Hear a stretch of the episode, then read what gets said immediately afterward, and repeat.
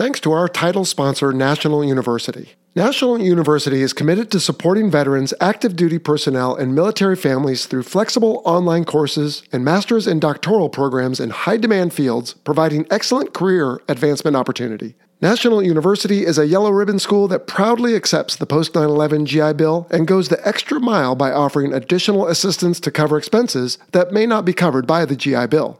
To learn more, visit nu.edu forward slash veteran. This is the Fighter Pilot Podcast, episode one thirteen. This week, New York Times best-selling author and former U S Air Force F sixteen Viper pilot Dan Two Dogs Hampton joins us to talk wild weasels. What is a wild weasel, you ask? Well, it's sometimes a particular type of aircraft. It's sort of a mindset.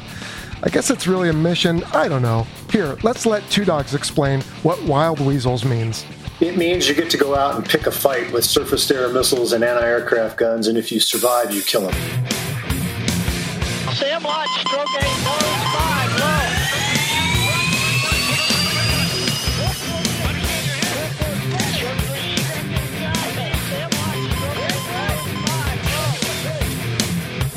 Strap in for the Fighter Pilot Podcast, the internet radio show that explores the fascinating world of air combat, the aircraft, the weapon systems, and most importantly, the people.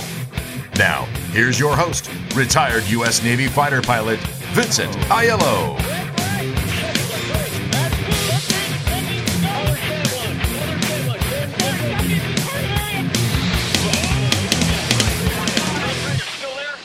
Hello, everyone, and welcome to the Fighter Pilot Podcast. This is episode one thirteen. I am your host, Jello. We're talking wild weasels today. And you know what? Good news. I'm not alone. I've got Trevor Boswell helping out, and he's checking in from, gosh, where are you tonight, Boat? Oh, man, I'm overseas. Not really. Kind of. I'm in the uh, Caribbean. I'm in Jamaica at the moment, actually. Oh, fantastic. Well, we're glad to have you back. Now, normally at this time of the month, you'd be doing your own Warbird episode, but we gave you a reprieve this month because remind us all what you've been doing. Yeah, no, I appreciate it. It's been a busy month. I've been uh, working on seven thirty-seven training for the airline. So uh, kind of a fast and furious process the last month, month and a half of getting into the study mindset again. It does take a little bit of effort to spin your brain up to learning something new. So yeah, yeah been doing that and uh, finished the training on uh, three, four days ago now, actually. Well, I will know all about that here on the beginning of June. I'll be heading out for my refresher training. At least it's the same airplane, but uh, maybe we can hook up while I'm there if you're in town. Definitely. All right. So for all the world to hear, Airbus three twenty, Boeing seven thirty-seven. Are you ready to make a judgment? Ooh, man. I will say this. My landings were better previous airplane. I'll say that. Oh, yeah. Okay. As a first officer, you were used to the uh, right stick in the F sixteen and, and the uh, Airbus. Exactly right. Okay. So someday when you go back to three twenty as a captain, you have to fly it left-handed. That'll be interesting. That will be. All right. Anything else new in your world or family or anything? No, just psyched for the summer, getting ready to uh, get into the warmer temperatures, hit the pool, all that good stuff. What about you? What's going on in your world? Well, the podcast is continuing to do well, keeping busy there. But as I said a moment ago, I'm due back for my training and I'll be returning to my previous airplane and my previous base. And get this, Boat, you know, in our business, the uh, seniority is everything. It is. Well, there are one hundred forty pilots in my category in L A, and I will be number one thirty-eight. So that's good. Yeah. But at least I won't be commuting. So, you know, I'll take it. Well, when they say the standing on the shoulders of giants, apparently you're really large. We'll go with that. Yeah. We'll take that. All right. So, hey, you know the drill. Let's cover a quick couple of announcements, and then we got some listener questions, and then we'll get to wild weasels. But uh, let's see. First off, last episode, one twelve on the Civil Air Patrol. Now, I'll tell you this, Boat. I did not expect, and it's been true so far, that this will not be our number one most downloaded episode. But I can't tell you how many emails I've received from cadets, wannabe cadets, senior members, people that just were like, wow, I had no idea. I had one guy write me and say, I joined the Civil Air Patrol. So I'm just thrilled for that. We're making a difference, and that's what it's all about. Now, I wonder, I didn't even ask you, were you ever in the Civil Air Patrol? No, you know, I did, while I was in R O T C, I did the one orientation flight that, that you guys mentioned in the show, but uh, I never did the full-on C A P participation. But after listening to it, man, I was motivated. I really want to go check out the local wing, squadron, and all that good stuff, and see if there's an opportunity for some old hack like me to get in there.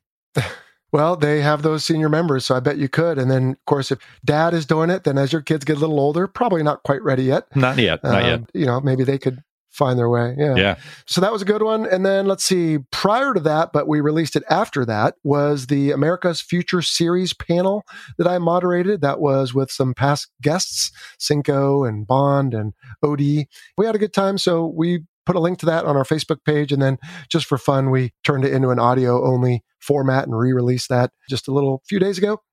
Also, our partner, Rich Cooper, big aviation photography guru. And I say guru here with positive sense, not negative. But at any rate, he's also a writer. And uh, he wrote a new article for our blog on our website, fighter pilot podcast dot com. And he muses about airshow security. So go check that out if you're interested. And then, Boat, I don't know if you caught it, but there's been a couple mishaps recently. A couple T forty-fives collided in Kingsville. Thankfully, everybody was okay. They lost one airplane and damaged the other. I guess a crew bailed out. Yep. And then I didn't get any details on this, but a brand new F fifteen Q A, I guess they call it, for Qatar, the crew ejected out of it. But there's a picture of it sitting on the deck. So I don't know what happened there. Do you know anything about that? I don't know either. I saw the article and yeah, it's just sitting there hanging out without a top, I guess. Convertible model? I don't know. Is that the Q stands for? I don't know. I, yeah. I don't think it's spelled that way, but you know, on the one hand, you can think, wow, that's a total bummer, brand new airplane. On the other hand, if they were flying it and they shelled out, it wouldn't look as good as it looks now. That's true. That's true. Who knows? Maybe we can get some details on that. We have a question, by the way, coming up on the F fifteen. Yeah. And then the big news is, and I wanted to kind of end our announcements with this because it's a little more somber, is we've had, at least to my knowledge, Boat, our first... Well, I can't call it a fatality. What do you call it? Well, let's get right to it. Mister Ray James, episode one oh two, he passed away. Yeah, he did. Yeah, it's a shame. That's a bummer. Yeah, it definitely yeah. it's a shame. He wasn't our oldest guest. No, but in the world we live in, people are passing away all the time, and it's a sad thing yeah. anytime that it happens to somebody that had so much to give, and he was obviously an amazing guest, and yeah. we learned a ton from him, but it was great just getting to know him yep. through the episode.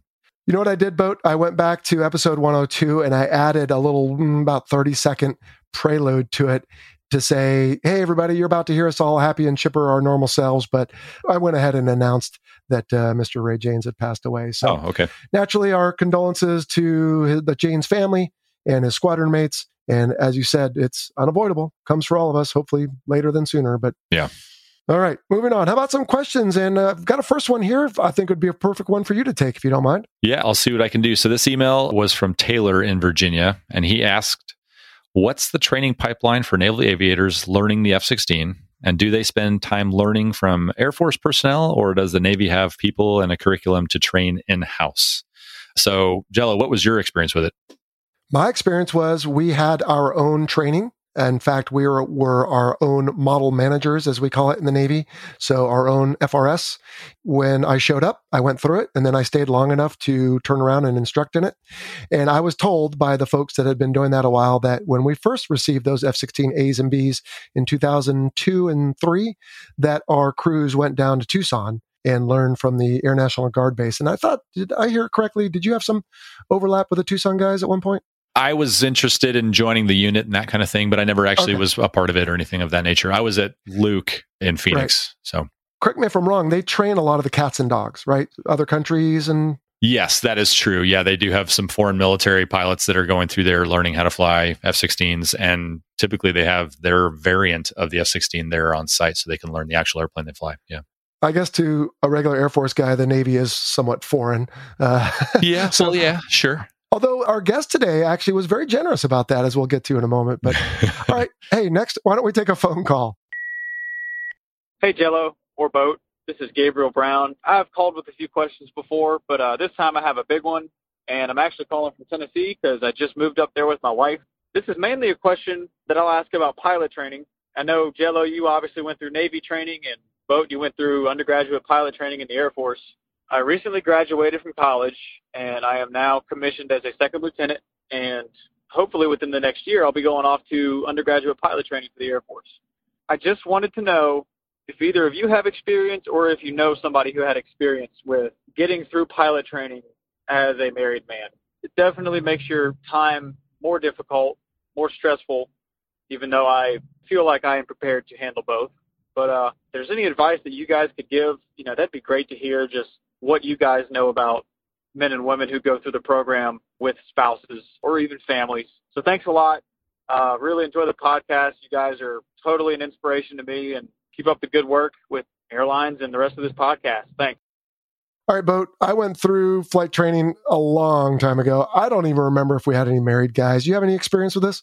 Yeah, so at least for my class, and I think it was pretty typical for when I was going through. So this was, man, undergraduate pilot training. This is two thousand four, two thousand five. Mm-hmm. We had, I think, around twenty-ish kind of guys in the squadron. All my class was all male.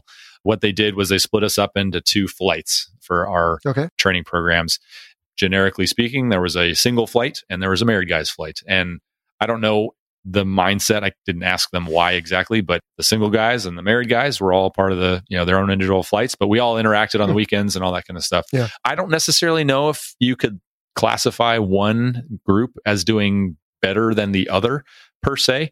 There's pluses and minuses, I guess. Oh yeah. Wives keep you on task, which may not be the studying of materials in flight school and everything like that, or it might be, who knows? And if you have kids and, right. and that, there's a lot of distractions regardless of whether you're married or single, whether you have kids or not. Oh, yeah. So that was my experience going through. And I'm pretty sure it's pretty similar to today, I would assume.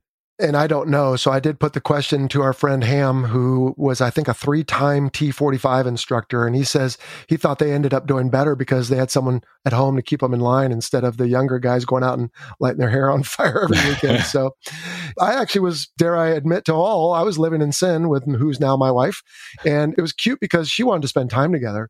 So she'd come in and like watch me study. You know, and I said, okay, that's great. But I mean, come on, I got to think about my maneuvers tomorrow and everything. So, you know, but we were also, we had only met, you know, just recently. So she was wanting to spend time together. She still liked you a little bit is what you're saying. Apparently. Yeah. I don't, I can't see her doing that now. same, same. I know that feeling. Yeah. All right. Fair enough. Let's move on. All right. How about an email from Phil in Croatia? I'd like to hear your opinion on the upper age limit for joining the Air Force. From what I've managed to dig up, the highest age for joining the U S Air Force is thirty and possibly even higher with some waivers. In my country, it's only twenty-two. I understand the need for an age limit because, as you mentioned on your podcast, a young eighteen to twenty-five-year-old body is going to fare better with all the physical strains of flying than an older guy's body, but I honestly think twenty-two is way too low. The Army, for example, accepts recruits as old as thirty, so I don't know why the Air Force doesn't. All right, what do you think there, uh, Boat? Yeah.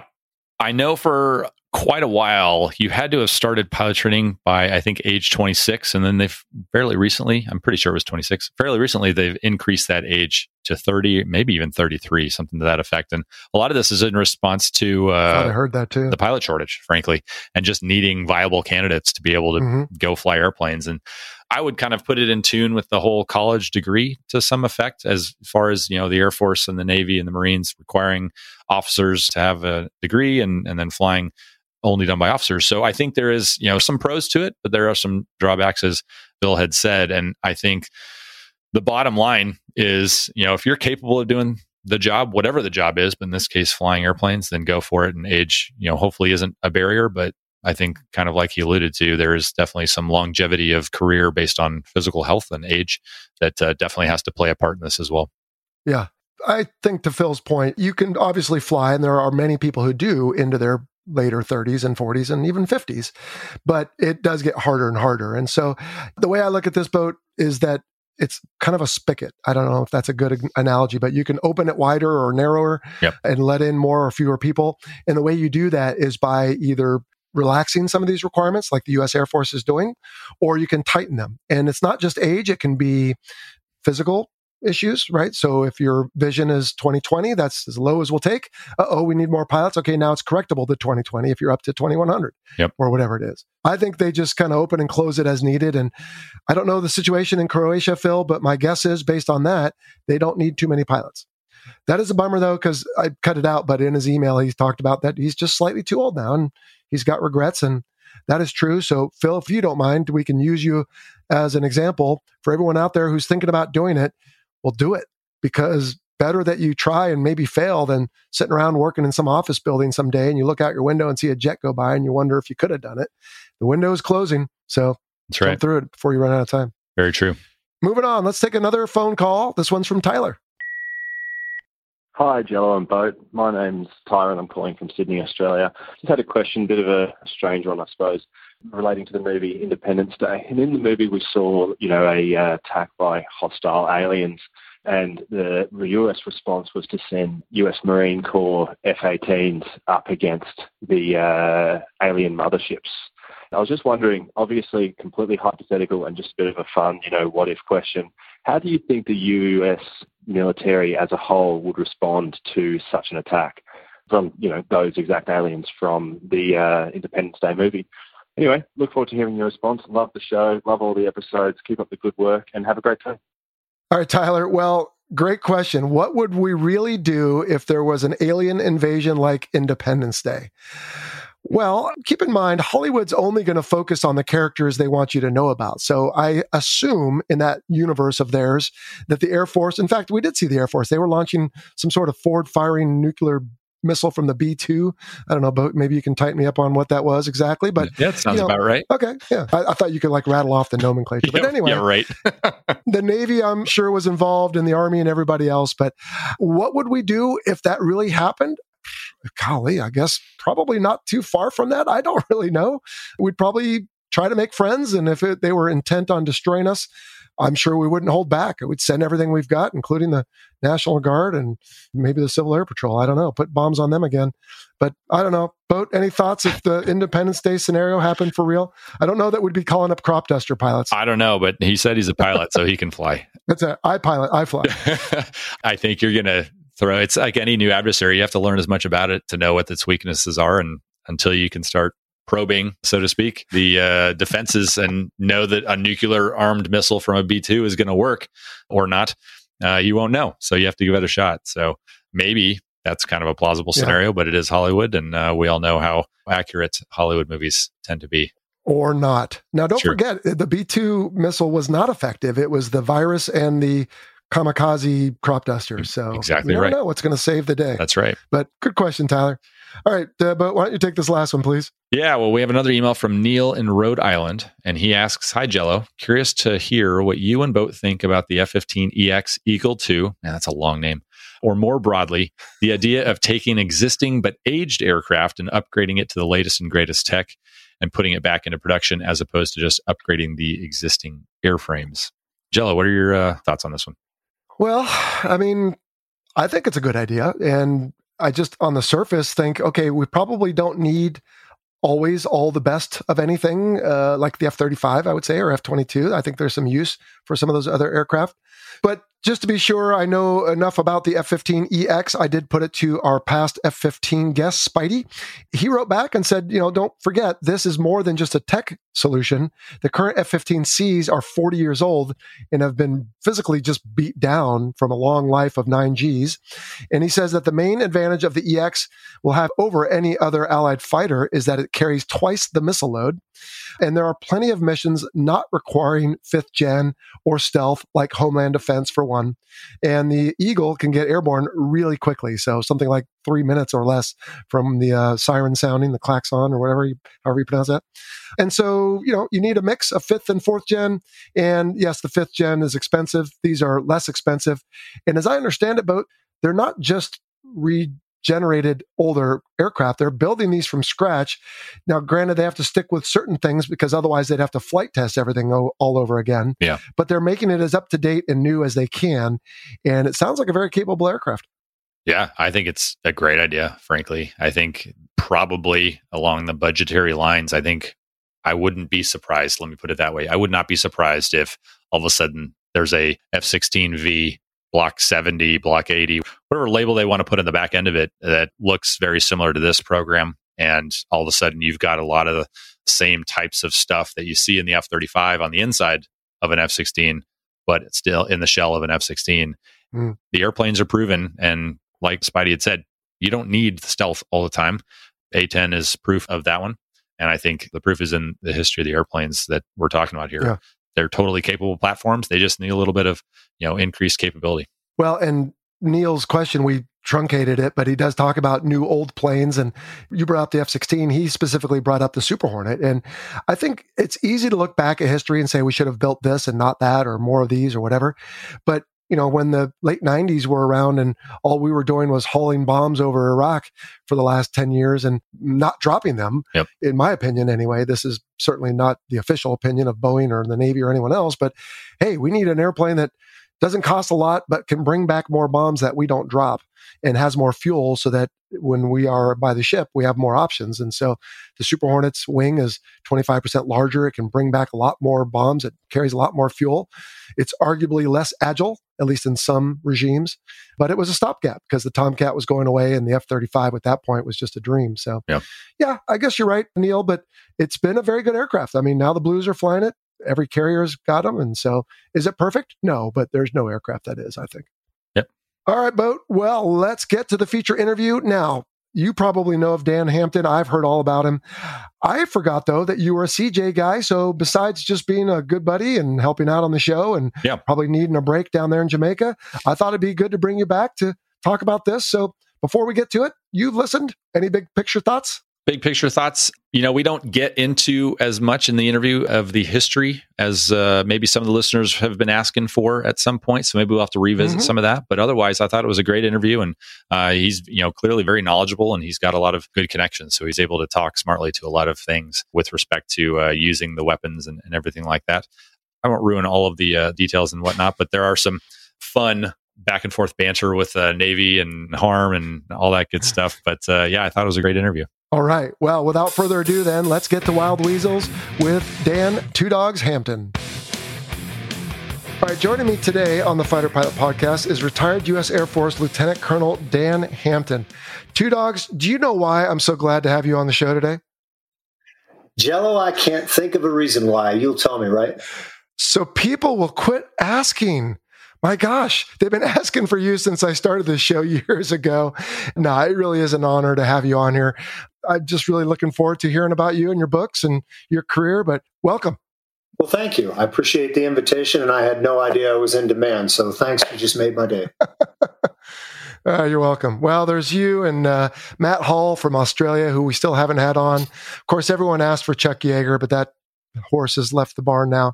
But you're in the limelight in this realm of fighter aviation. And so people keep saying, get them on the show, and here you are. So we're glad to have you. I feel like you're a bit of a distinguished visitor. I should probably read off your list of accomplishments, but truthfully, I didn't study up well enough to do that. So why don't you uh, tighten us up on where you're from, what you did in the military, what are you doing now, where'd you go to school, you know, the usual stuff. I'll give you the abbreviated version, but before I do that, you probably don't know that Chuck Yeager's boss is still alive. Wow. He helped me write one of my books called uh, Chasing the Demon. Ken Shilstrom, he turned one hundred years old last month. Holy smokes. Uh, so if you're ever interested in getting him on, let me know, and I'll see if I could make that happen for you. All right. Sounds good. He was the one that was offered the X one program to begin with, and he turned it down. So really interesting guy. As for me, I started flying when I was a teenager. I thought it'd be a good way to meet girls.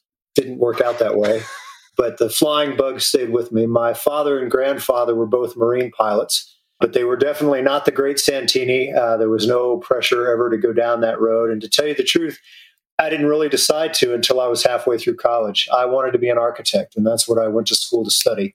And I don't know, you know, you remember the eighties. I mean, it, flying was pretty cool then. The movie had just come out. I had worked as an architect mm-hmm. for several summers and thought that flying fighters would be a lot more interesting. So that's what I did. And like you, you know, I went through all the, jumped through all the hoops to get through selection and all that stuff to get into pilot training. Two years later, ended up in a line fighter squadron in Germany. It was my first assignment at Spangdahlem Air Base. It was a Wild Weasel squadron. It was weird because it was mixed. It was the only mixed fighter wing in the Air Force. It was F four Gs and F sixteens.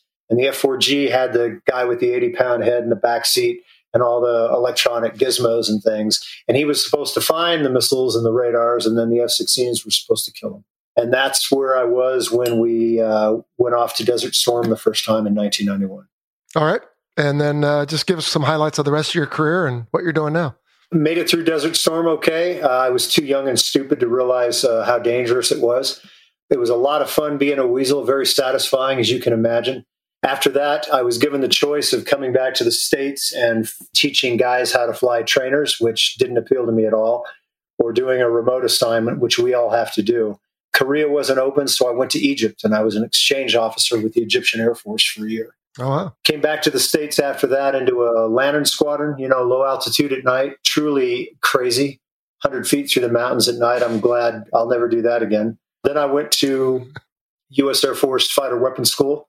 And after that mind-numbing humiliating experience. I went to uh, the twentieth Fighter Wing at Shaw Air Force Base in South Carolina. I did a tour there. I went had to do the obligatory staff job. Uh, at least it was a flying staff job at Langley, oh, and nice. Came back to Shaw in time for the Second Gulf War.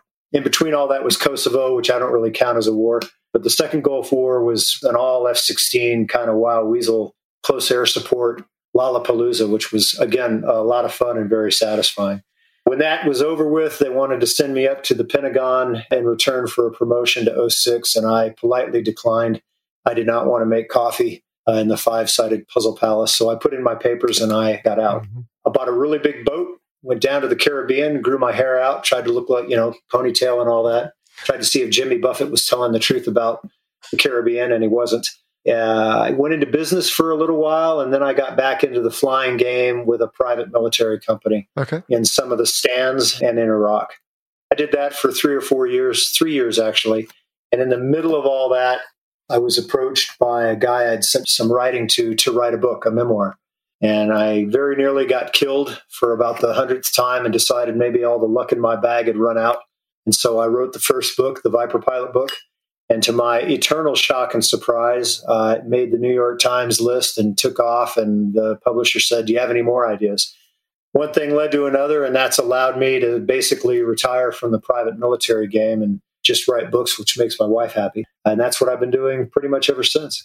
Well, that's awesome, Two Dogs. True confessions, I've not read any of your books. I'm really sorry. That's okay. I'm sure they're awesome. And I'm going to get a lot of grief from you and the listeners, but, you know, I don't know, so many hours in the day, and I look forward to some. So I'll consider that my homework for you coming on the show, is I'll go grab at least one or two and catch up on lost time. All right. So you're being a little modest here, because I read in your bio that you uh, didn't just go to the Air Force Fighter Weapons School. You went to Top Gun at some point, and you happened to be in a certain tower that was not treated very well at some point, which earned you uh, some injuries and a Purple Heart, right? The Khobar Towers. That's true. I was in the wrong place at the wrong time. Mm. I should point out that, I mean, I, I went to Miramar, but I did the T O G S portion, the Air Force exchange stuff. It wasn't the full-up flying program that the Navy guys did. So, okay, gotcha. I'm always real careful to put that in parentheses after that. The Air Force Weapons School, though, was the real thing. And the full six months of joy. You know it then, yeah. Oh, it sucked. Yeah. Well, I don't, only anecdotally, but yeah, no, that's good. All right. So of course you wear that patch, you get credibility, but you've got experiences and all that. And so today I feel like there's a lot of different directions we could go, but we're titling this episode Wild Weasels, and you are the authority, at least in my book. And so let's talk about that if we can.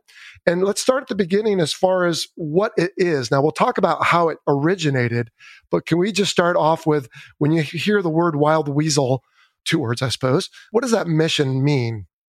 It means you get to go out and pick a fight with surface to air missiles and anti-aircraft guns, and if you survive, you kill them. That's essentially it. So you're kind of using yourself as bait for them to come out, and when they do come out, you get in a little scuffle? Yeah, the whole idea is if they shoot at us, because we're trained to deal with them, then they're not going to shoot at other people. And once they shoot at us, then they've revealed their position, and then we'll go in and we'll kill them, okay. Which we got very, very good at. And how did this mission come to be? What was the first iteration, if you will, of what became Wild Weasel? Well, it came about during the Vietnam War. And in fact, a good friend of mine, and you could get him on your podcast too, Alan Lamb, was the very first man to kill an S A two in Vietnam. They were F one hundreds then, a very, very basic. I mean, they were basically just going out with bombs and a gun and an E W O in the back seat, you know, to help them pinpoint the radars. But it was truly the wild, wild west. Those were some very, very brave guys. And again, the whole idea is if they shoot at the weasel, then they're not shooting at somebody else. And then the weasel's in the best position to go kill them. It evolved from that into the F one oh five, also in Vietnam. The Mighty Thud, which I would love to have flown just because it's so big and manly. And then after Vietnam, it passed to the F four G version, which sort of occupied the space between the wars. The only time the F four G ever went into combat as a wild weasel was in Desert Storm. And most of the time, they had the job of sitting back and picking up things on their display and then passing it to people who could go kill them. The Weasel squadron that I was in had a different mentality, and our F fours actually did go in and shoot Maverick missiles at some radars and some other pieces of equipment. The other Wild Weasel squadron, the mixed one, was down in the south flying out of Saudi Arabia, and they didn't do any of that. They stayed twenty or thirty miles away and, and just, you know, fired an anti-radiation missile once in a while. And I've never been a big believer in anti-radiation missiles. I think that just leaves you a, another problem to solve another day. I think it's suppressed if it's blown into little bits and pieces all over the desert floor. And that was sort of the mentality we always had. If we kill it, it's done. It's finished. It's not going to come back and bother anybody else. Yeah. Well, and I've got it on my list here to discuss some of the different weapons. So I'm going to sit on that one for now. But I want to ask you about the E W O, as you put it, the electronic warfare officers. Were these guys already in the fighter squadrons that were just maybe specially trained for this? Or did they pull these folks from somewhere else and make them go jump in the back of the F one hundred or the F one oh five? Oh, the first guys? No, they'd never seen a fighter before. And the fighter pilots had never seen an E W O before. Really? A lot of them came from the B fifty-two because the B fifty-two had electronic warfare officers. And they, it was all volunteer, of course, so they couldn't be forced into it. And I don't know why some of these guys wanted to do it, but that's how our expression, our motto, if you will, came about, because they asked one of these E W Os, his name was uh, Ray Donovan, do you want to go do this? Do you want to be a part of this? And he said, you want me to ride in the back of a little fighter with a crazy fighter pilot up front and get shot at? You got to be shitting me. And so Y G B S M is on all of our patches. It has been ever since. Yeah. It's a good story, and it kind of sums up the mentality back then. But uh, we're still kind of looked at a little bit cross-eyed by most people because, as you know, I mean, you generally try to avoid missiles and guns, but that's what we do. We go out and pick fights with them. Well, but that's, I guess, the point, right, is we have dedicated crews that are a little crazy and a lot trained to go do this, and it's probably better to have a handful of them that are special than to make everybody try to react to them, ideally, like you said, kind of bait off on them, but also not everybody wants to have the skill or maybe the equipment on the aircraft to go after the SAMs because that can be very risky. So you've got some specially trained folks to do it. Yeah. And the cool thing about the F sixteen is you flew Hornets or Tomcats? Hornets. Hornets. Good. Single seat. Okay, good. The F sixteen single seat, you know, and that caused a lot of consternation in the F four community when the mission passed to the F sixteen because they just didn't see how one guy could do it all, which to people like you and me, we don't get that mentality because we can, like I said earlier, fly through the mountains at night at one hundred feet and drop a bomb within a foot of where you want it to. It's no big deal. We don't need the guy in the back anymore. We did it first. They were very talented, very smart guys, but the technology evolved in conjunction with the airframe, so that we had some very good specialized equipment like an H T S pod. Originally, it wasn't that good, but it got better and better and better to the point where when we locked onto something with the H T S pod, it would slew whatever weapon we had selected right onto it and lock it on too. So the workload for one guy wasn't any worse, mm. right? And with only one guy, you know, it's a lot easier of a game. Well, can we talk semantics for a minute? Because Wild Weasel, what is that? In other words, is it a mission? Is it a mindset? Is it the aircraft itself? And do you know anything about the origination of that term itself? I think it's all of that, actually. Okay. They picked the weasel because the weasel, the weasel is a little slinky, fast, dangerous animal that kills poisonous snakes. If you continue that metaphor and think of the surface to air missiles and the guns as poisonous snakes, then you want something that specifically goes after things that other animals avoid. All right. So that's where that came from. Besides, it looks great on our patch. It's this little insane looking wild, you know, weasel, you know, staring at you. Mm-hmm. I would say more than an aircraft, it is a mission and a pilot. Okay. Because the aircraft has continued to change. And I have no doubt that at some point, you know, in the future, the F thirty-five will take over from the F sixteen, like we took over from the F four. Yeah. It's really a mission, I guess, to answer your question. Well, and in the early days, of course, like you said, technology is advanced, even to the point of asking me about the F fourteen versus the F eighteen.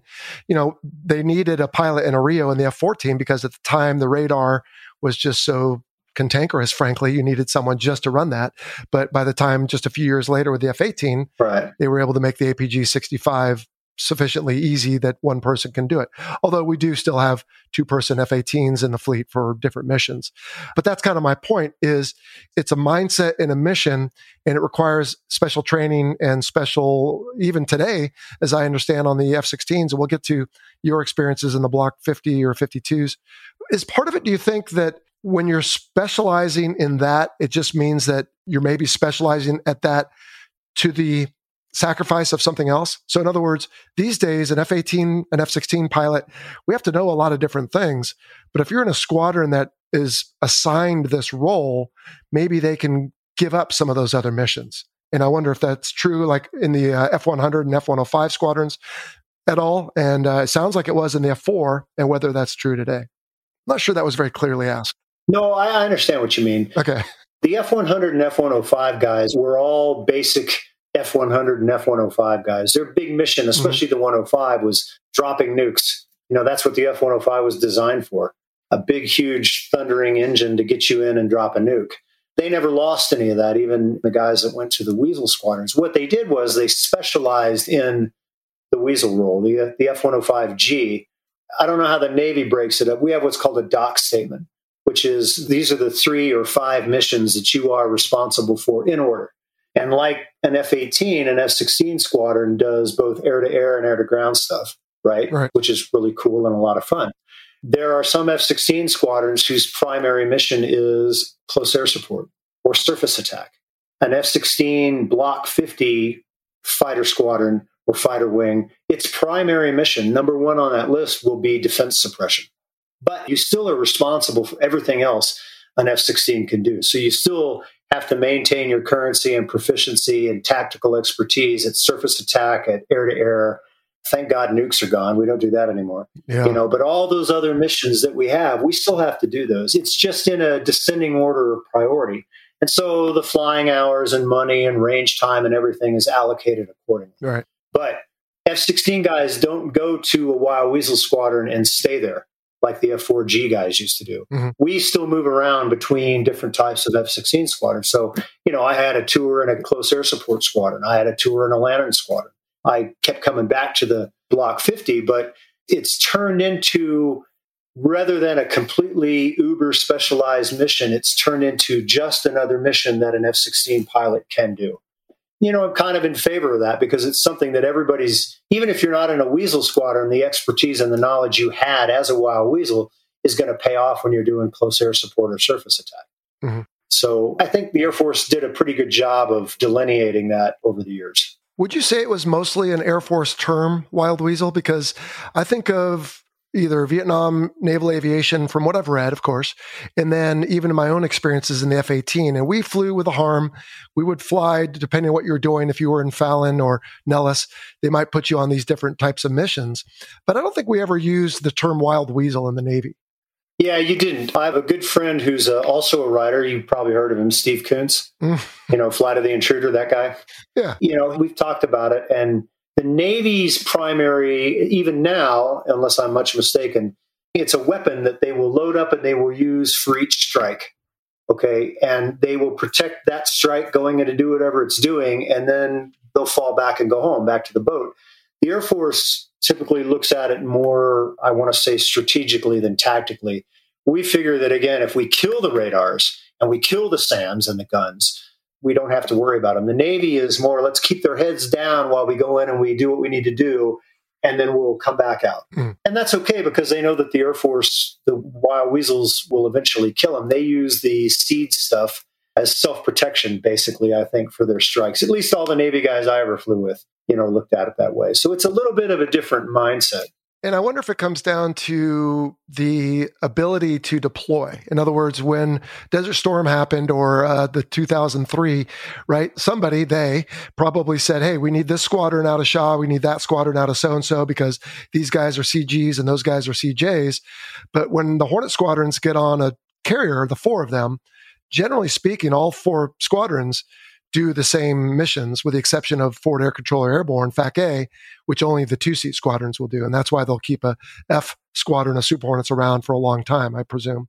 So I think the, the upside of that is everybody kind of has that mission and can do it. The downside is nobody's truly specialized in it. And to your earlier point, I might one day go fly a harm mission and the next day go fly close air support and the third day go fly air-to-air. And I need to be proficient at all those. Right. And, you know, we saw this, especially in the Second Gulf War. The First Gulf War was more like a combination of World War Two and red flag rule. Nobody really knew what to do. You know, it was kind of strange. It was fun, but kind of strange. The Second Gulf War was much more the way a modern military, I think, should approach those sorts of situations. we sent all the F fifteens home after, I think, ten days because they weren't needed. Because the F sixteens, even when we're acting as wild weasels, we're going to be the first into the target area anyway. So who better to sweep the target area than the weasels on their way in? And if there's an air threat, they'll deal with it. And then they'll deal with the SAM threat. And then everybody else can go do what they want. It's a sort of a force multiplier. Yeah. And I think that's what the Navy has to do by virtue of the fact that you guys are great. You can go anywhere in the world. You don't care about airspace or bases or anything because you're on one, right? That's the big advantage of carrier aviation. The downside of that is you're limited to the amount of sustained heavy hitting you can do yeah. by the very nature of being on a boat. Yeah. So that's why the Air Force and the Navy, at least the fighter end of things, seem to work so well together because we kind of offset each other and complement each other. Yeah. To your point, I mean, like I said, an F sixteen pilot's an F sixteen pilot. He can do all those missions. If he's in a C J squadron, though, that's the primary mission. And what we found is the C J squadrons were being tasked more and more to do joint air-to-air and SEED or DEED, because they're very complementary. I mean, you're the first into the area. You sweep the area, you shoot down anything's flying, and then you look for things on the ground that are coming up and you deal with them. So it's good to have a lot of C Js around because they can do both of those things very well. And then all the close air support guys come in and do what they have to do. All right. Well, we've talked about some of them. What other aircraft have been involved with this mission over the years? That's it. Yeah. The F one hundred, the F one oh five, the F four G, and then the F sixteen. Okay. And then the Navy, I think, used uh, A fours at some point in this, A sixes, and then A sevens and F eighteens. But again, it's a little different because it's, at that point, just a mission, not so much a, a mentality. Well, it's still a mentality, but I don't know. I haven't quite gotten my head around this yet, but the listener can read between the lines. So let's talk about weapons, because you kind of disparaged the harm a little bit. First off, just give us a quick Reader's Digest uh, summary of the harm. We've talked about it before on the show, but what is the high-speed anti-radiation missile? It's a waste of a wing station. uh, you know, the whole premise of the harm is what they want it to do is to be able to home in on a radar and use the radar's emissions to guide the harm into the radar so it can blow up and kill the radar. There's a couple of problems with that. The warhead and the harm isn't very big, so it would have to have, be phenomenally accurate, and it's not. So that's a big problem. The biggest problem is it depends on the threat doing exactly what you expect it to do. And you and I both know that is a, a very dangerous assumption. So you're assuming that these guys operating these radars are just going to turn them on and leave them on and let the missile home in and hit it. And even if the missile does home all the way in, the best it can do really, barring a, a fluke, is damage it. And again, for some missions, that's okay. The way the Navy uses the harms to, to make these guys switch their radars off or to go to some degraded mode or to duck a little bit, that's fine mm-hmm. for a minute or two while the bomb droppers get in there and do their thing. Again, our mentality has always been more of let's kill the damn thing, and then we don't have to worry about it tomorrow. Yeah. And we would use harms. Yeah, I, I shouldn't disparage it too much. We would use harms as decoys. As you know, it makes this humongous, billowing, thick white smoke trail when it comes off, and everybody on the ground can see it. So we use that to our advantage. You know, we'd fire harms at things from a couple different directions, and they would slew their optics over to try to find the airplane, or they'd go to some degraded mode on their radar, and they'd get all cringeworthy because they, you know, he's got these harms coming in. And then while they did that, the other weasels would come in with different weapons and just completely obliterate them. Yeah. So it has some uses, but I will never forget one of my first missions in Desert Storm. Here I was halfway around the world in the right place at the right time. I knew exactly what was going on, and I had the wrong weapon. I could see the missile site on the ground, and I fired my harms at it, and they went God knows where. I had nothing to use but a cannon. You know, you know, we worked around that. We found different ways of using mixed loads mm-hmm. on airplanes. We loved, at least when I did this, we loved to go out in what were called six-packs, and you get six C Js. Three flights of two, but we're all operating as one flight. You have a superb weapons mix. You know, you've got a couple of harms, you know, maybe one or two, and you've got C B Us, you've got Mavericks, you've got other things. You can really take care of anything and anybody that comes along with something like that. How many harms have you fired, training or otherwise? seventeen. Well, that is seventeen more than I've fired. Um, so I've only heard about the white smoke and seen videos, but, you know, I think it's an interesting point that you make, because it comes down to the mentality, right? So like you said, hey, I want to thump this thing and I don't want it coming back tomorrow. I want to be done with it. It's just like a, a an item on your list at home, right? Your wife wants you to do something, yeah. you get it done. You don't want it to come back tomorrow. Well, I think with the uh, Navy, at least the way that we operate a lot, we don't necessarily have the luxury or maybe the ability to do that.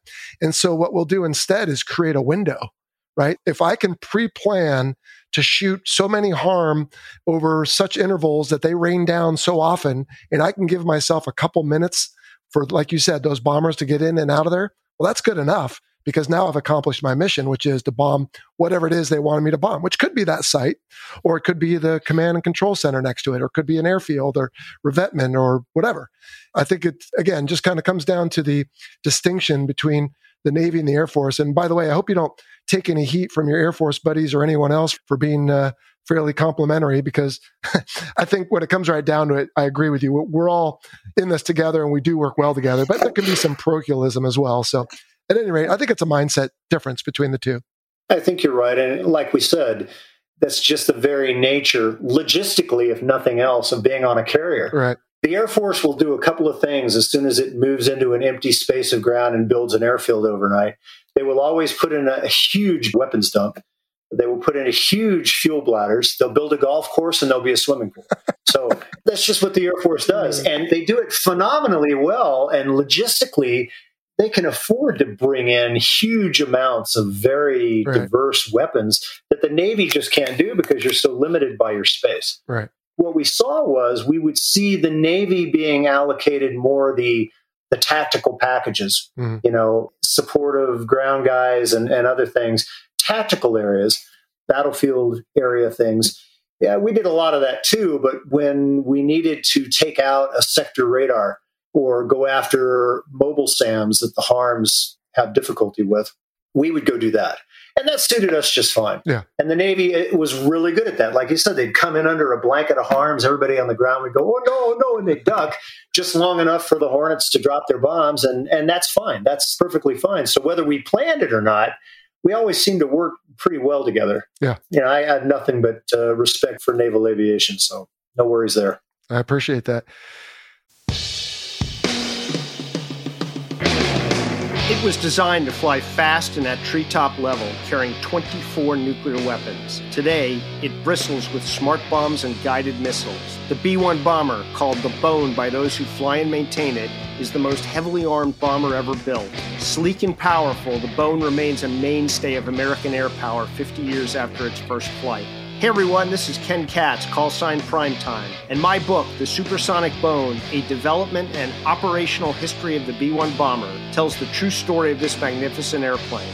In this book, you'll read stories told to me by those who were there and see lots of great photos of the Bone. Anyone with an interest in modern military aircraft will enjoy reading The Supersonic Bone, available through the usual online retailers and aviation booksellers. Pick up your copy today.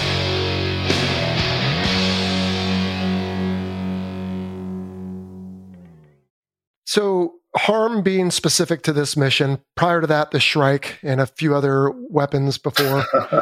Shrike, I forgot about that thing. Yeah, come on. My question, and it won't be a particularly aha one, but the question, of course, is, all right, so what weapons do you use? Now, you've already talked about it.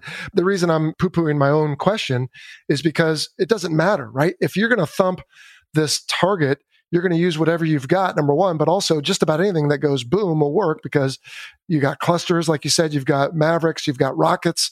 I mean, is there anything you won't use or, or anything you like to use? I, again, it's just whatever you've got, or J DAM, L G B, what? My preference, weather permitting, was to always carry a Maverick or two and a couple of clusters of C B U eighty-seven or Wickham D. Wind corrected munitions dispenser. It's a basically a C B U that corrects for winds. It's pretty cool. It's a glide weapon. Nice. But again, what we would do, and I think what made the twentieth Fighter Wing so exceptional at this was we actually would get our frags down. I don't know. Well, I do know who did it at the top level to make sure we got this, but the frag always read best available. They never fragged us for a particular weapon. So the flight lead or the mission commander would then look at the target or targets and say they are S A threes today, mm-hmm. or their S A twos today, we can go with a couple of harms and maybe airburst Mark eighty-fours. Or, you know, hey, it's a mobile SAM hump today. We're going against S A eights and S A sixes. Let's load up Mavericks. It was up to the mission commanders and the flight leads to pick the best ordnance based on the mission, and it really, really worked well. Yeah. I had some weapons that I favored. If we couldn't find the SAMs or we killed them, and we had some left over, we could then get re-rolled to do close air support or something else. But I mean, I used it all. I even used the twenty millimeter cannon on gun sites many times. We'd come back with the gun all shot out because, I mean, that's, you know, five passes and one hundred rounds a pass. That's potentially five more guns you could take out. Yeah. And we did that. We did that all the time. So I would use anything that I had. There were some weapons like the harm that I would use in very small quantities. And I wasn't a big believer in dumb bombs by the Second Gulf War because we had L G Bs and, and other things. Right. But we would make it work with whatever we had. Well, so the process is probably not unlike weaponeering, as we would call it. I don't know if you use that same term, or J M Ms or whatever. But in other words, yeah, what is did. my target? Okay. What is the weather expected to be? Or are there any collateral damage concerns? And then you go through this process. And in the end, you come up with the best weapon pairing and delivery. But in your case, you guys have a few that give you flexibility that you've used before and that you're familiar with, like you said, with the Maverick, which is, again, a very versatile weapon. Did you particularly use I R or laser Maverick or both? We use them all. The double I R Ds, you know, the the sand in the desert plays hell sometimes with optics. But, oh, yeah. you know, sometimes we'd go out with E O Mavericks and I R Mavericks, so we could go back and forth. We used Mavericks a lot, at least in Iraq, because a lot of the surface to air missile sites were in urban areas. They put them there on purpose because they knew we were hesitant about right. completely obliterating half the city. So we would use point weapons if we could. L G Bs, certainly, they're okay. I didn't like L G Bs as much because it still required you to basically fly a predictable flight path while you're lasing the bomb on end. Although we would do some buddy lasing from things, but we would go into this, you know, situation permitting. I love to get fragged, to go to kill box, whatever, and kill anything that moves, because we would go in with a six pack and we would set up a wheel overhead, like a cast wheel. Mm. With two guys way up high and then the other four down here.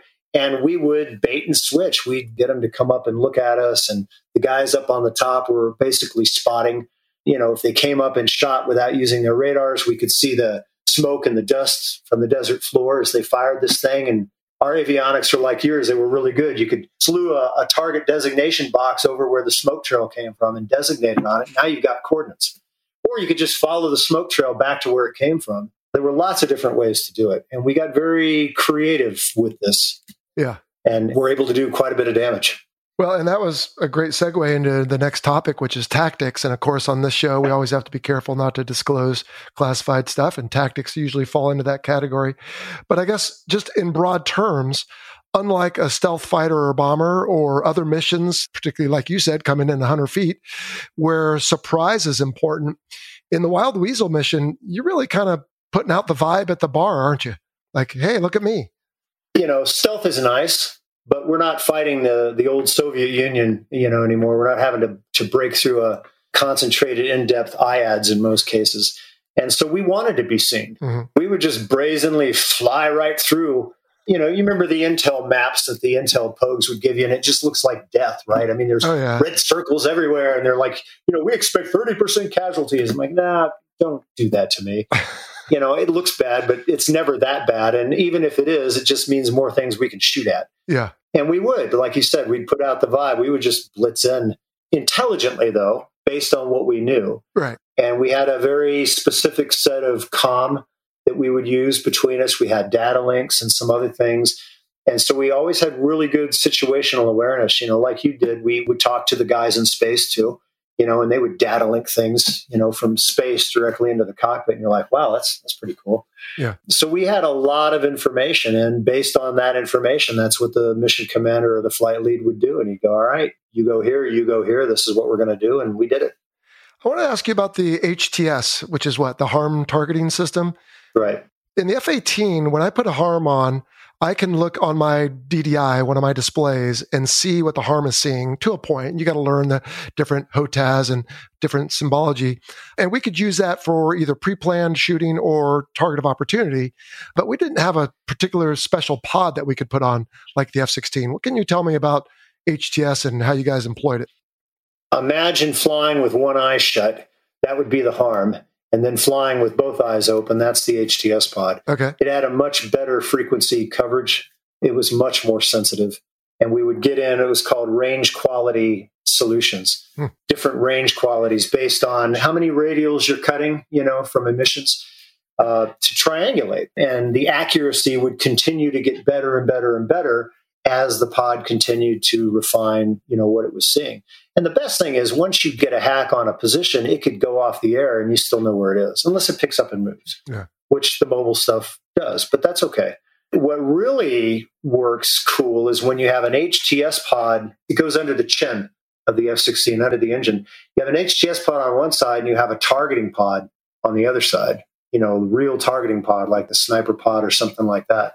Now you get to play this dance in the cockpit with all your displays of something's locked on here, you know, the weapons will automatically slew to it, or I can select different weapons. I, I have a whole menu of choices that, you know, the F one oh five guys and the F four G guys never had. Yeah. Um, and it really is a crowd pleaser. I mean, because you've got the choice to do quite a lot of things with all of that stuff.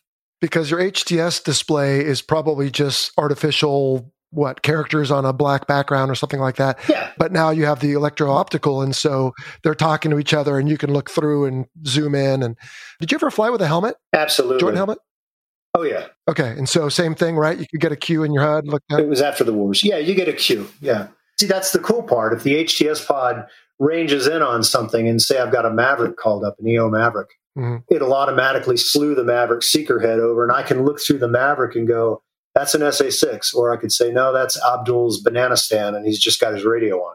You know, you can really do some good work that way. And with the targeting pod, yeah. it's even better. Is there, I think I know the answer to this, but I'll ask the question anyway. Is there a, like a, an element of the fighter weapons school that is dedicated to these tactics and procedures and the comms? I mean, I have to think it is, right? In other words, you guys didn't just make it up with your six-pack that day. Hey, you guys stay up high, we'll stay down low. This is all prescribed, and some patchwares have studied this and come up with best procedures, yeah? Well, we kind of did it in reverse. When I went through the fighter weapons school, it was the same year the C J basically, it'd been around, but that's the first year that the C J really also became a fielded piece of equipment. So I was in a terrific position because there weren't very many F sixteen guys that had been in a Wild Weasel Wing like I was at Spangdahlem. So I took what those guys taught me, and they taught me a lot.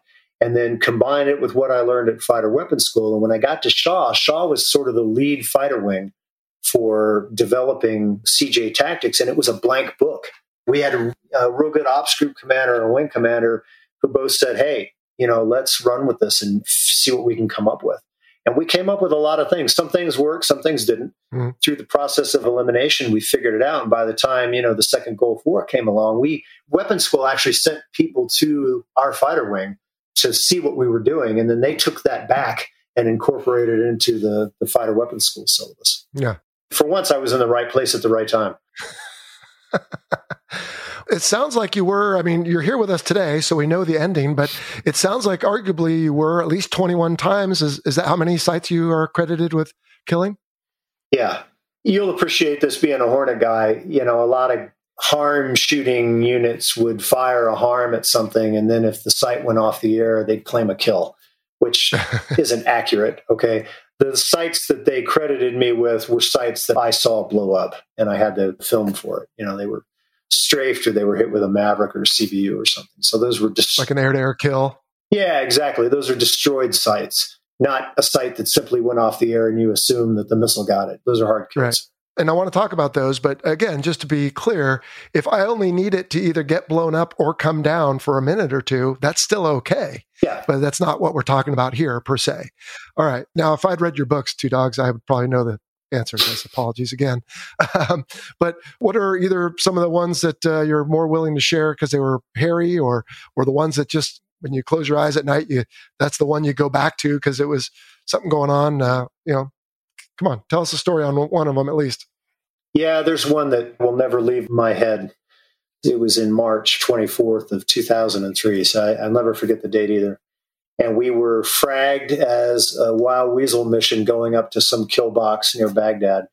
But after coming off the tanker and heading, you know, up into Iraq, there was an emergency call for C A S, close air support, in a town called Nasiriyah. The Marines were there. They were up against something they hadn't planned to, to be up against. And a unit had been cut off, a company had been cut off. And to complicate things, the weather was getting worse. Anybody who was over there will tell you, they'll remember the big sandstorm. You remember in the movie The Mummy, when you see that big wall of sand, you know, with the mummy's face in it coming at you?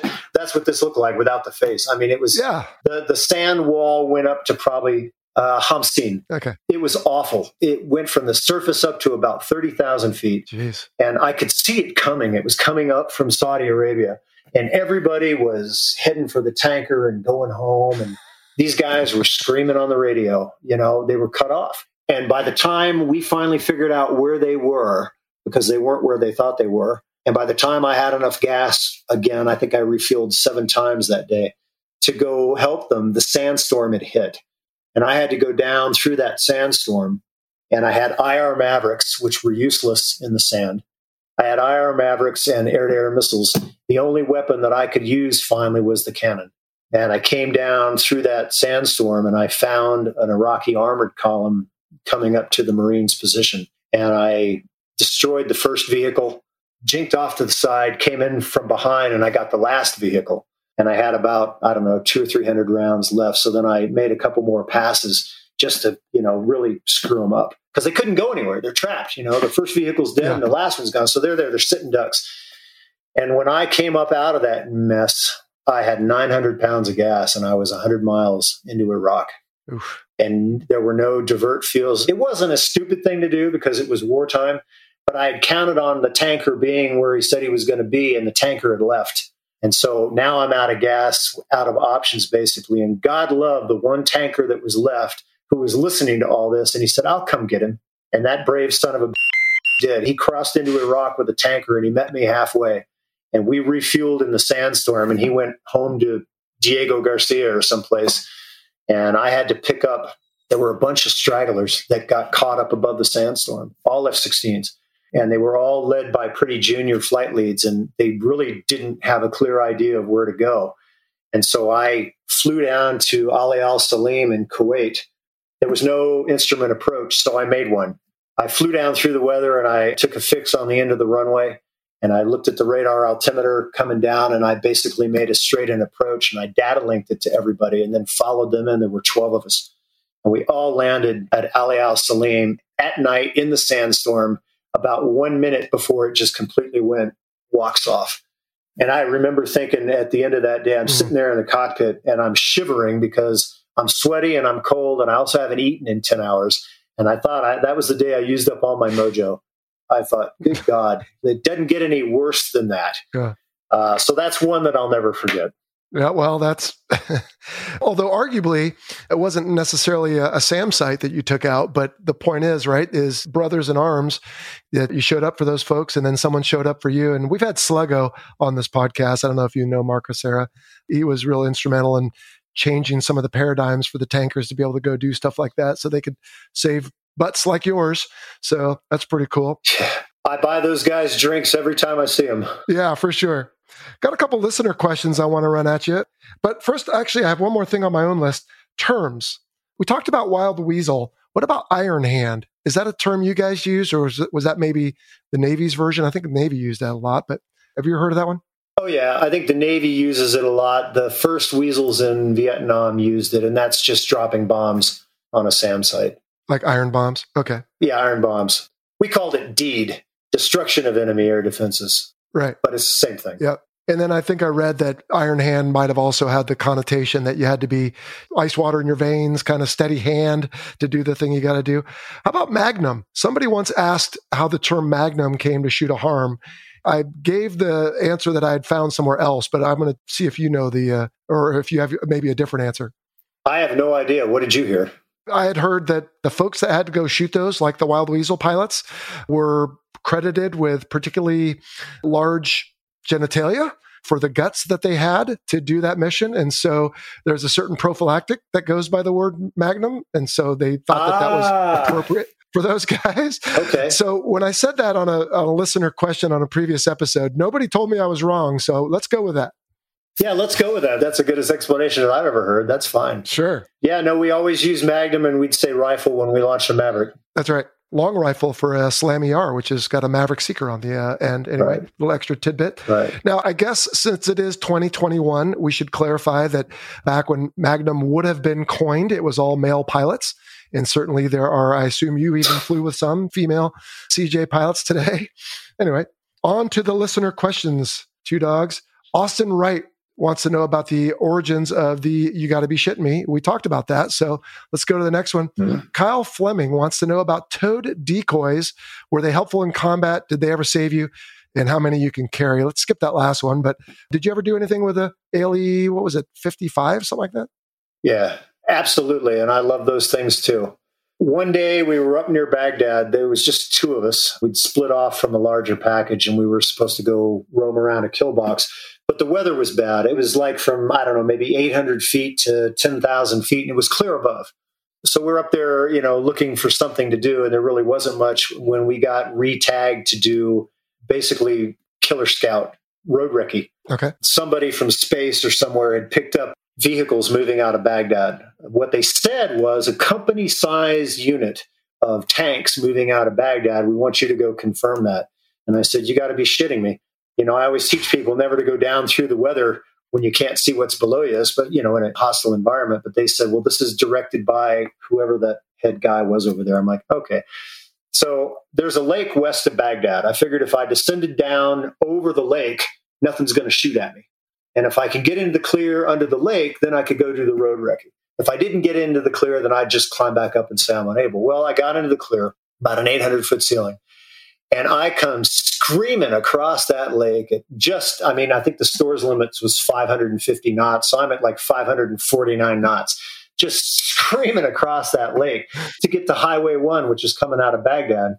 I come off the lake and I remember looking up the road towards Baghdad. It wasn't a company-sized unit. It was one of the Republican Guards divisions, a whole armored division. Wow. And all of a sudden I'm there. And they just went batshit.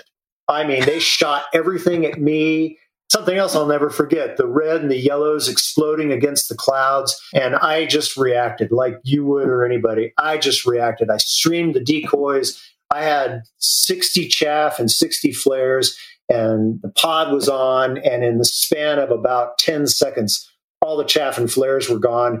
As I came over the road, I could see the tanks, and I let loose. I was carrying C B Us. I don't know if they hit or not. I wasn't going to stick around. I mean, they got close, yeah. And I went screaming off.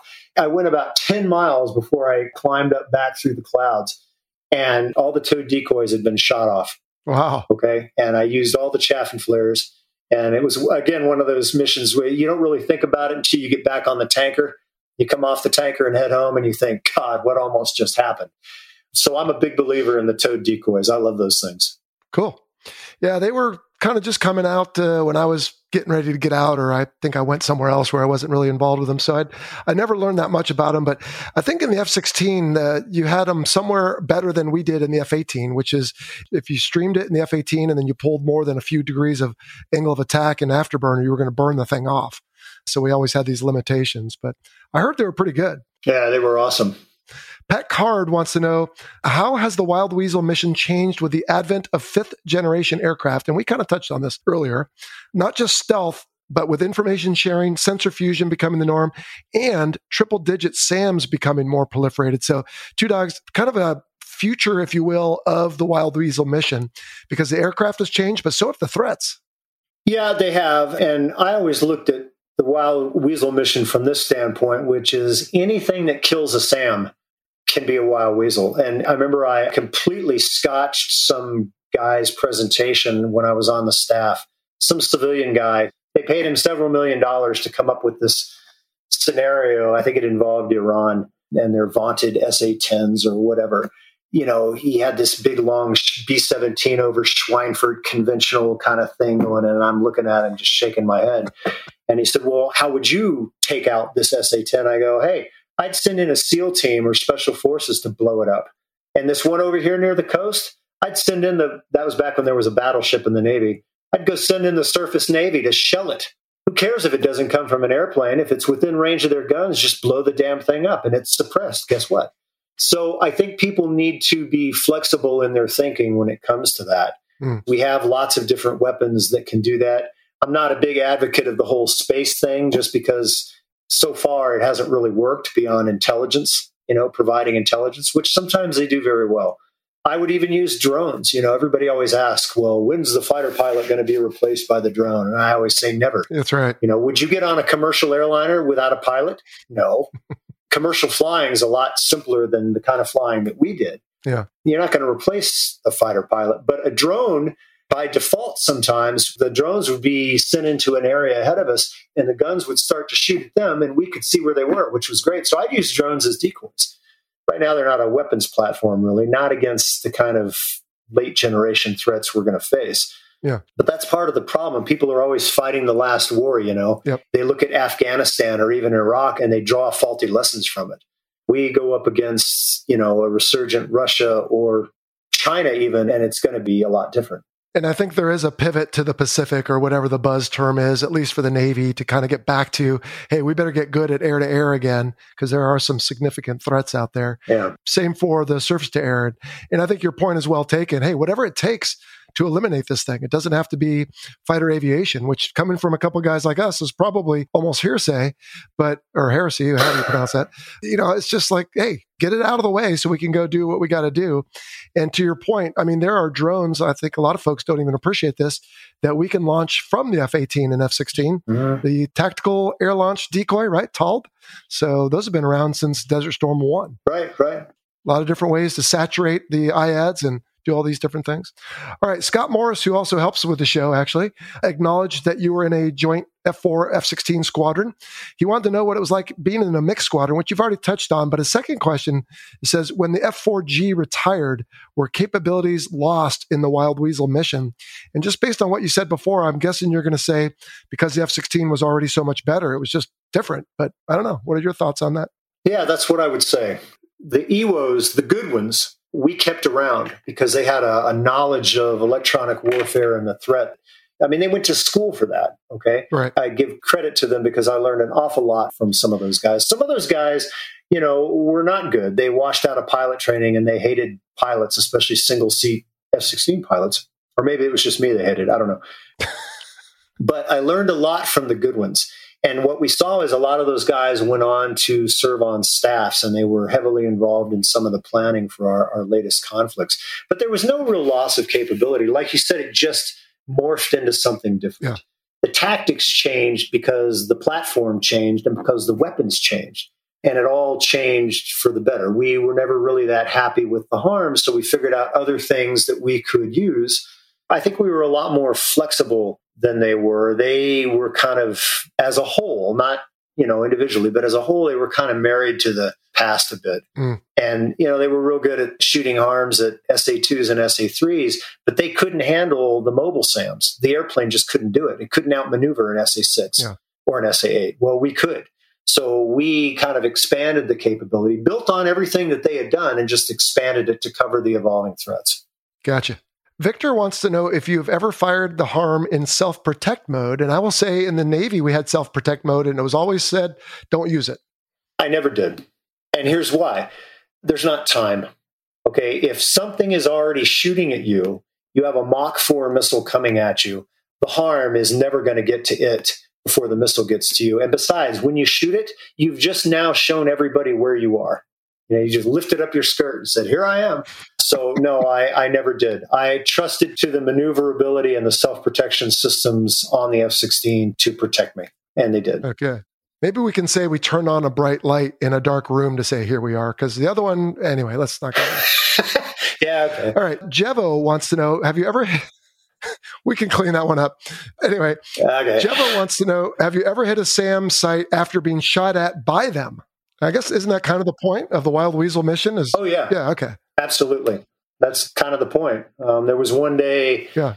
oh, in April of the last Gulf War, and it was a perfect day. The visibility was great. The weather was great. The tankers were all on time. We had all the right weapons, and we were up trolling around north of Baghdad, which is where all the Iraqi units had moved. Mm. By pure accident, we stumbled on an S A three battery, an S A three site. So there were like four, you know, launchers and then a sprinkling of guns everywhere. It was perfect. We stumbled on it because they were operating silent, and they came on as we flew overhead. And like, holy cow, it's right underneath us. And as soon as you rolled up and looked and focused your eyes, you could see, you know, that very distinctive pattern an S A three set up. And they started to shoot. They shot the missiles first, not the guns. And again, you can't miss that big, huge billowing smoke trail and the thing coming up at you. And so we split up and evaded and did our talking and then came back in. We called it the Raptor attack because we'd come in from different directions. And whoever got targeted would react and defend, and whoever wasn't targeted would prosecute the attack. And we do that several times. You know, we go back and forth on the way in and keep them guessing and wiggling. What we found out that day was there were more S A threes down there than we thought. So, yeah, I mean, they kept shooting at us, and we kept plinking away at them. We got them all, the whole battery. Wow. All right. The final two questions I think we've covered. One's from Beef about the harm. One's from John about Top Gun versus the fighter weapons school. So I think we'll refer them to earlier in the interview. This has been fascinating stuff, Two Dogs. I want to be respectful of your time.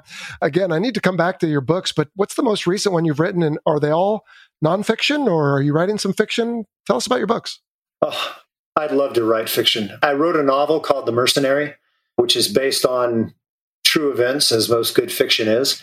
But the nonfiction books are the ones that keep selling. And so I keep trying to get back to writing fiction, and they won't let me. The first one is one that I think you'd probably appreciate the most just because there's so many similarities between the Viper and the Hornet. So you might want to start with that. And a lot of that, you'll nod your head and go, oh, yeah, I know what that's like. And what's the title of that one? Viper Pilot. Okay. The other ones are all different forms of aviation history. I wrote one called Lords of the Sky, which is the evolution of the fighter pilot. That was a lot of fun to write because I got to go fly some of those airplanes. I'm glad I didn't live in a day when I had to fly a Sopwith Camel. I wouldn't have liked that. Uh, didn't like it when I did it. It's really neat because it covers the hundred years between nineteen eighteen and the Second Gulf War, basically. Uh, I wrote one about Lindbergh. I wrote one about who I think really broke the sound barrier first, which was not Chuck Yeager. Mm. I had one come out in August called Operation Vengeance, which is about the Yamamoto mission uh, in World War Two and who really shot that guy down, and I proved it. Debrief style, which you would appreciate mathematically. Absolutely. You know, so there's no doubt now who really shot down and killed Yamamoto. And then Friday, I actually finished the next book that is not about aviation, but it's about a heroic Marine officer during World War Two in Korea. It's called Valor, and it should come out hopefully maybe in December or early next year. Fantastic. All right. Well, I've got some homework to do, clearly. And so we can use that as a segue into wrapping this up, which is, what does the future hold for you? Are you full-time writer now? Uh, as full-time as I can be with a couple of kids. That's the beauty of being a writer. Your time is your own. Mm-hmm. And as long as you keep making good books, you can keep doing that. So I spend a lot of time doing things I like. I would consider myself a full-time writer. I do it every day. Good for you. All right, so I've got one final question, but to make it final, I've got to ask you another, which is, what have I not asked you about the Wild Weasel mission or weapons or aircraft or people or whatever that we need to think about for today's episode there, Two Dogs? It was perfect. Thanks. Uh-oh, my eyes just went crossed. Too many uh, negatives in my own question there. Apologies. All right, man. Well, uh, appreciate it. We'll let you go, but before we do, Dan Hampton, Two Dogs. Now, I had a Navy friend whose call sign was Two Dogs, and I think he just had a couple dogs at home, but I don't know. Is that your story, or is there something more exciting? Uh, no, there's an old Indian joke about an Indian father naming his son. And if you're going to bleep about me saying what Y G B S M is, then I know you're not going to want to hear the full story of how Two Dogs came to be.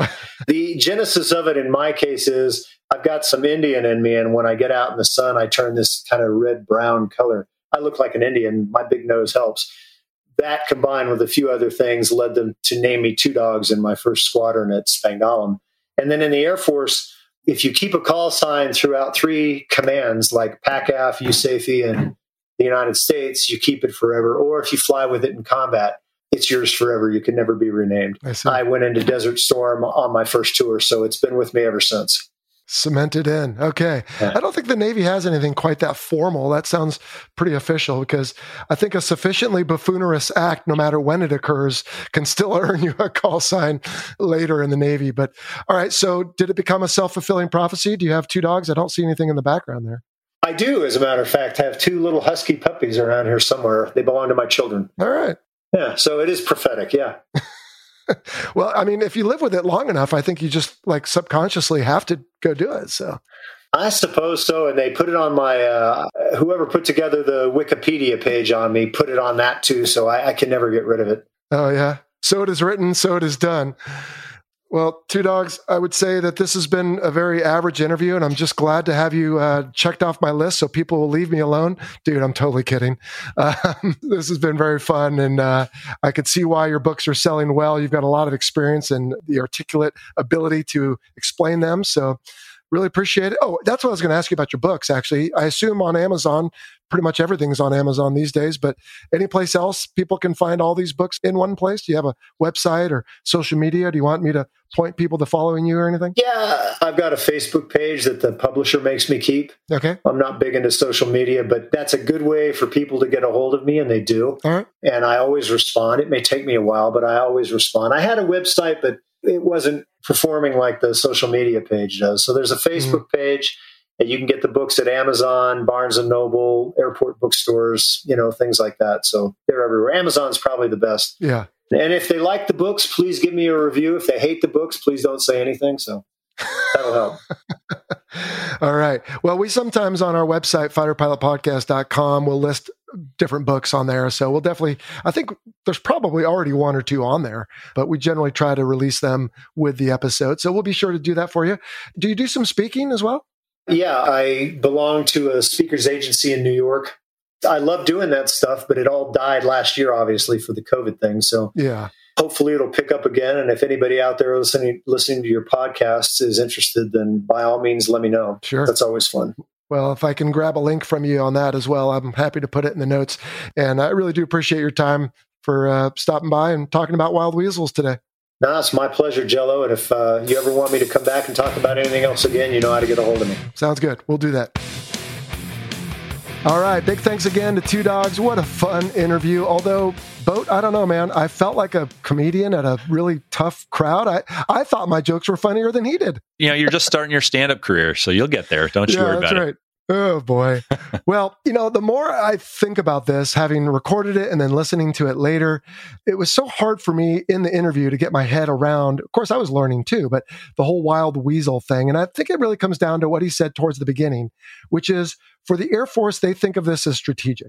Hey, look, there's an S A whatever out there. We don't want it there. So go beat it to a pulp. Yep. Right? Yep. And the Navy, on the other hand, for the reasons we talked about during the show, is, look, that's not our mission. We just need to get these guys in and out. They need four minutes, and this is what's going to do it. I think as I listen to myself again and the mission itself, I can see now why, hey, go out and thump these things. We're going to call that wild weasel. Yeah, back in the old days, we called it in the Navy Iron Hand and a few other things. But these days, we just do what we got to do. But anyway, sorry to come back and dominate all this. But what did you think there, Boat?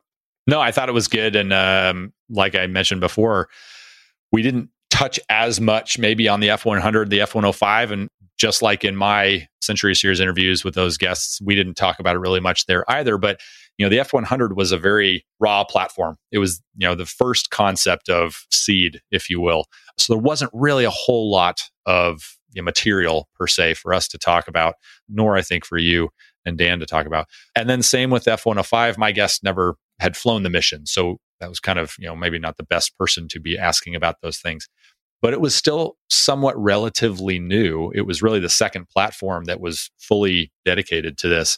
So I think one of the things that we've learned over the past, what now, fifty years since Vietnam, Gosh. give or take, something like that, fifty, almost sixty years, yeah. that it's a very unique mission set. And Y G B S M and the weasel on the patch and everything, I mean, we take a lot of pride in our squadrons for going to do this mission because kind of like was said about close air support, the air assets are support assets for the ground personnel. Well, C J pilots are support assets for the rest of the mission package, the strikers. Yeah. And so we take a lot of pride in making sure that none of them get shot down. And we will put ourselves in harm's way before we ever let the strikers get put in harm's way. And you talked about, you know, some of the ways to go into a an environment that's defended by an integrated air defense system or an individual SAM or whatever the case may be, well, we're going to hopefully avoid the area completely if we can possibly do it. But if we can't, now we've got to figure out a way to deal with this threat. And that can be lobbing missiles in there preemptively, or it can be as a reaction to if somebody's getting shot at to take down the target. But it's a very prideful mission, one that all the people that are involved in the C J mission, and some of the F thirty-five stuff is coming online, but they're never going to carry a harm. It's just too big a weapon unless they're not going stealthy. And that's not necessarily the point of an F thirty-five, at least up front. Right. I mean, C J squadrons are dead serious in their job, which is protect the strikers and get the mission done. So strategic, but tactical simultaneously, I guess. Yeah. And I don't think, I'm guessing those F sixteen C J squadrons are going anywhere anytime soon. But can you remind us, I know we got your background way back on the air-to-air missiles, or weapons, I should say, episode, but you were in a C J squadron. Where was it? And what did you do? Anything real world? I never had anything real world. I deployed to Iraq. And at that point, you take the harms off and you load up bombs and go to war that way. But I was in the fourteenth Fighter Squadron, Misawa Air Base in Japan, the Samurai. So if you ever meet anybody that's from the thirteenth Fighter Squadron, just call them a minus one. They know what that means. They should respect our authority. Okay. That being said, you know, loving relationship as always with your uh, sister squadron there at the uh, at the base. But you know, we would go to red flags, and you know, C Js are kind of the weird. We're Block fifty F sixteens, so we have a slightly better radar than the Block forties and the Block thirties. We have an interrogator, which the uh, Block forties and Block thirties don't have. And so that allows us to participate a little more in the air-to-air environment than they will traditionally. And so you'll see them in the striker role. You'll see us in the air-to-air. So initial ingress, shoot down whatever air picture we can, and then go establish a seed cap and look to prevent the SAMs from striking the, the strikers if at all possible. So that's kind of the generic overview, if you will, for a C J squadron and, and the role they play. So Two Dogs wasn't a big fan of the HARM, or the high-speed anti-radiation missile, but do you know anything about this AARGM that's coming out, Advanced Anti-Radiation Guided Missile? It's supposed to be better, like it's going to kind of use other seekers to figure out where the target is so it could still theoretically home in on it and do some damage? Yeah, without getting into too many specifics, you can just think of, of the AARGM as a HARM on steroids. Okay. It's got better location capability. It will be able to, you know, find the threats the traditional way using R F uh, energy and everything like that. But you can also now incorporate G P S position guidance into it, improved inertial guidance. One of the challenges that the HARM has to deal with is the attitude of the aircraft at launch can play a factor in how well it is able to guide on the thing that it's going after. Ah. And that really is just a, you're at this point, at this altitude, going this airspeed, and the target last we saw, because it's queuing off of R F energy, is at this azimuth, both, you know, in the vertical and in the horizontal. And so it has to hopefully rely on its inertial navigation unit inside the missile to know where that is. And so if all of a sudden, when you launch that thing, because there is a little bit of a delay, you pitch up or you put a certain amount of G or some yaw into the aircraft at some point, that may mess up the inertial guidance, and it creates a lot of challenges for the missile. But flip side of that, now you've got this AARGM thing that they're throwing out there, and you've got G P S coordinates. So when you take that shot, it knows where that target location is because it has G P S coordinates to go to. That's a very broad strokes kind of thing. Yeah. But the idea there is, even if they turn the R F energy off, kind of like semi-active radar missiles, when you turn those things off, it goes stupid. HARMs don't go stupid necessarily, but the location of where it's going is less refined than what the AARGM is. And the point that he made is absolutely valid. If you have a small warhead, you have to be more precise in order to be effective. Exactly right. And so that is not the case on that weapon. And I think if I read correctly, the AARGM shares, I don't know if it was the warhead, it might have been the motor, but at any rate, there's publicly available information out there. People can go check out if they're interested. Yeah, for sure. All right. The other thing is, I don't mean to take away from Two Dogs' point about they took the C J fleet or C A F, I guess, information and then turned it into the weapons school. I would say I don't think that's totally unique. I think that's fairly common. I know in the Super Hornet, for example, when it came out, the first place it went was to the fleet in the Navy.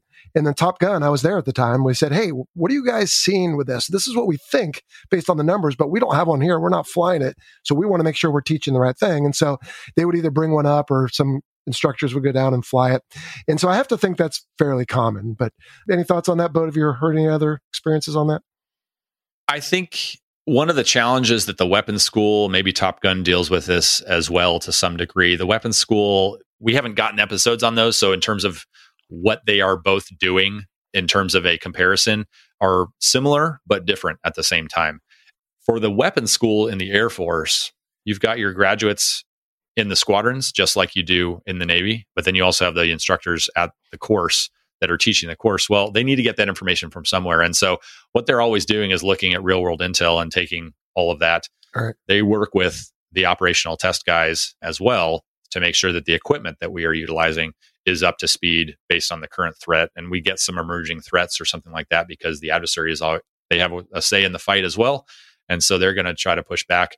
And if there's a change to their tactics, a change to something that the weapon is less effective than they need it to be, or whatever the case may be, they will make those adjustments and changes.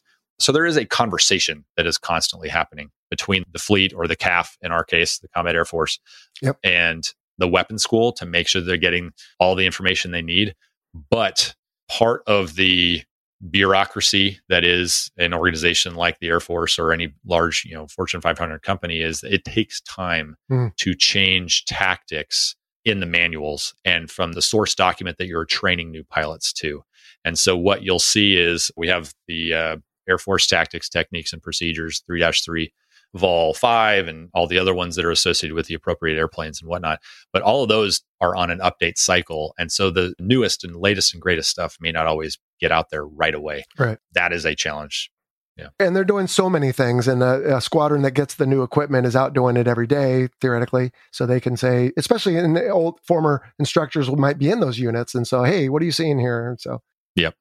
All right. Well, hey, we can wrap this up. Uh, I guess the last thing is I put myself on report for not having read any of his books. Boat, now I'm going to share the pain with you, but maybe you have. Have you read any of them? Nope. Unfortunately, uh, uh, I can't say that I have. Yeah, I do, though, have a laundry list of books that are in my queue, some of which came from you, yeah, and some of which are uh, in the guise of uh, learning a bit more about future episodes. So uh-huh. I will happily take anything that he's willing to hand out. But, but yes, this is a big year for reading for me.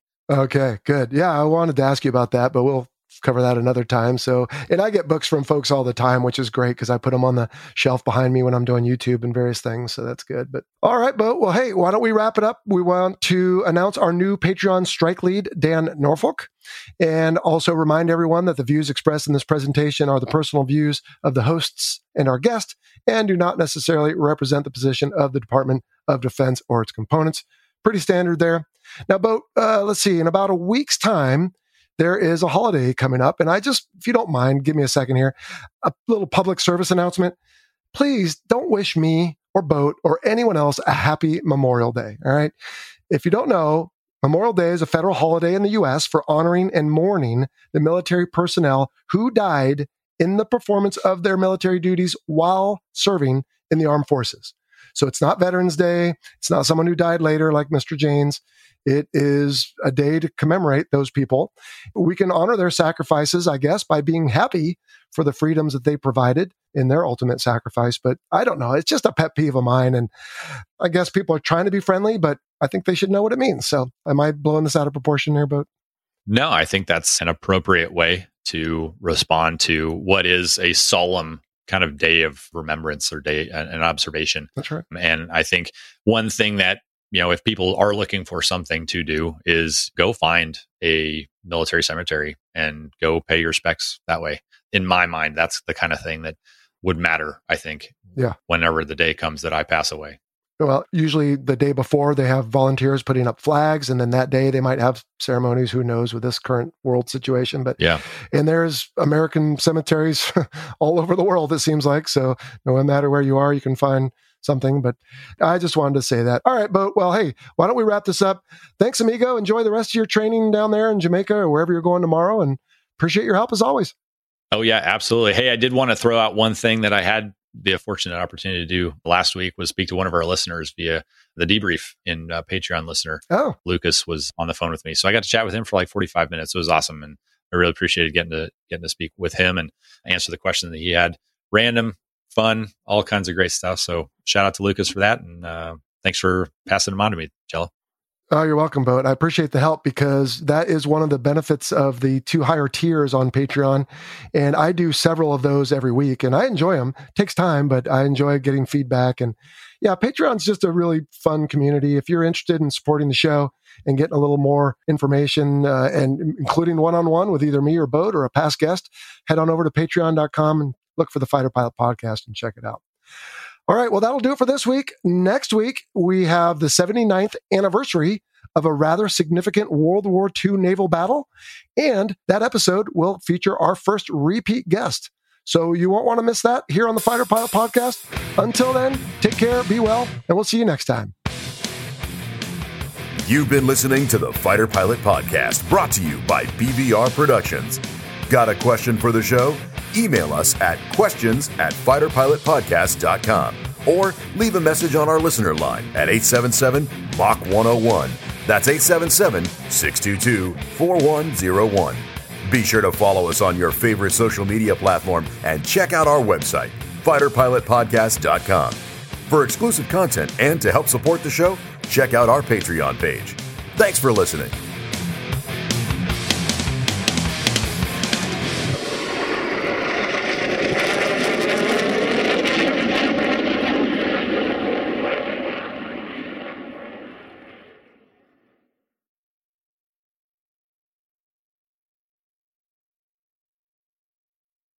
Thanks to our title sponsor, National University. National University is committed to supporting veterans, active duty personnel, and military families through flexible online courses and master's and doctoral programs in high-demand fields, providing excellent career advancement opportunity. National University is a yellow ribbon school that proudly accepts the post nine eleven G I Bill and goes the extra mile by offering additional assistance to cover expenses that may not be covered by the G I Bill.